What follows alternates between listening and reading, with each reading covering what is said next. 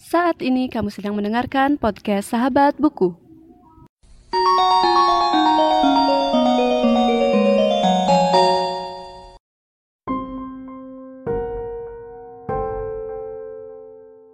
Wajah syarat dengki dan keputusasaan seakan tengah mencari sesuatu yang telah direnggut darinya.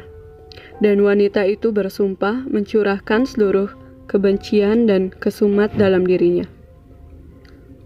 Ketika Arthur Kipps, pengacara muda, ditugaskan untuk menghadiri pemakaman seorang klien di kota kecil Kritin Gifford, dia menganggapnya sebagai batu pijakan untuk naik jabatan. Sang klien Nyonya Drablo tinggal sendiri di Ilmar's House yang dikepung rawa-rawa berkabut. Rumah besar dan kuno ini hanya dapat didatangi ketika air sedang surut. Ternyata tak ada warga Kritin Gifford yang sudi berurusan dengan Nyonya Drablo maupun Ilmar's House. Mereka bilang tempat itu dikutuk. Sering terdengar lolongan mengenaskan dari balik kabut. Kips menguatkan diri dan nekat bermalam di Ilmar's House, meski banyak orang mencegahnya. Di rumah angker itu, Kips bertemu dengan sesosok wanita bergaun hitam, sosok arwah legenda yang kemunculannya selalu diikuti oleh kematian misterius, sosok penuh dendam dan kebencian yang selalu ingin memakan korban. Dan kini dia mengejar Kips. Siapakah sebenarnya wanita bergaun hitam itu?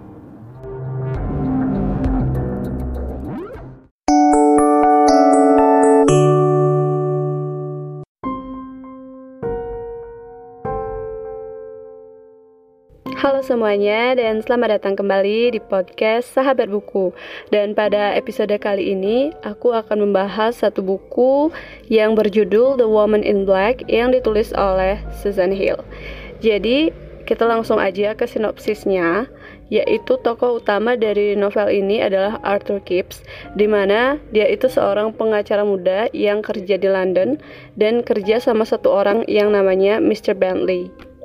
Dan pada satu hari, si Arthur ini disuruh untuk pergi ke pemakaman dari Alice Trablow, yaitu seorang janda tua yang baru saja meninggal dan uh, dia punya rumah yang bernama Ilmar's House dan dia pun disuruh ke tempat tersebut.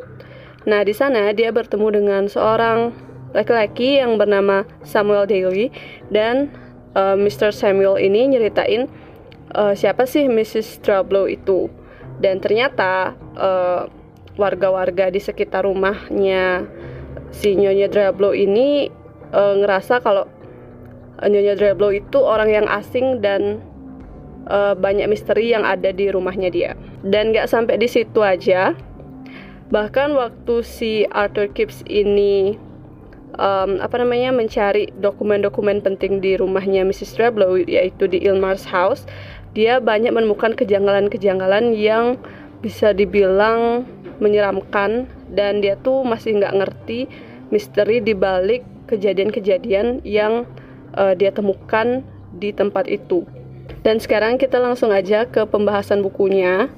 Jadi pertama aku uh, ketemu buku ini tuh sebelumnya karena dulu banget sih sekitar awal-awal kuliah atau waktu SMA mungkin lupa juga. Jadi awalnya ketemu di YouTube. Waktu aku nyari short story atau kayak cerita-cerita bahasa Inggris yang dinarasikan ulang. Terus salah satu cerita yang menurut aku menarik itu adalah cerita The Woman in Black ini dan pas aku googling ternyata juga udah difilmin. Dan yang main filmnya itu Daniel Radcliffe. Dan kalian pasti tahu siapa Daniel Radcliffe dia itu pemeran Harry Potter.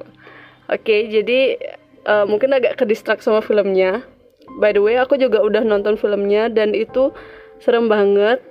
Emang dapat banget sih feelingnya. Karena aku juga termasuk salah satu yang suka nonton film horor gitu. Dan yang uh, film The Woman in Black ini menurut aku jam scare-nya tuh dapat banget sih. Atau entah karena aku emang nggak nebak atau gimana gitu nggak tahu juga. Tapi menurut aku jam scare-nya nggak nggak yang sampah-sampah banget lah gitu.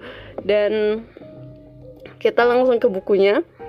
Jadi menurut aku narasi dari buku ini tuh seru karena ceritanya sebenarnya nggak panjang-panjang banget tapi si pembaca itu dibawa ke uh, alur yang maksudnya uh, alur dari cerita ini tuh ngebawa pembaca dengan hati-hati ke misteri yang ada. Jadi uh, dibuat dulu si pembaca itu kayak menanya mempertanyakan apa yang terjadi sama seperti si tokoh utama yaitu Arthur Kipps di mana dia tuh kan uh, mengalami uh, satu kayak kejadian-kejadian aneh gitu.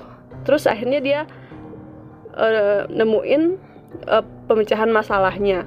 Tapi di balik itu semua ternyata masih ada lagi masih ada lagi yang lain gitu. Kayak uh, ceritanya tuh cukup bisa dibilang uh, kompleks tapi nggak kompleks kompleks banget gitu sih. Kayak masih yang masih bisa dicerna gitulah. Nggak yang sampai nggak ngerti banget gitu.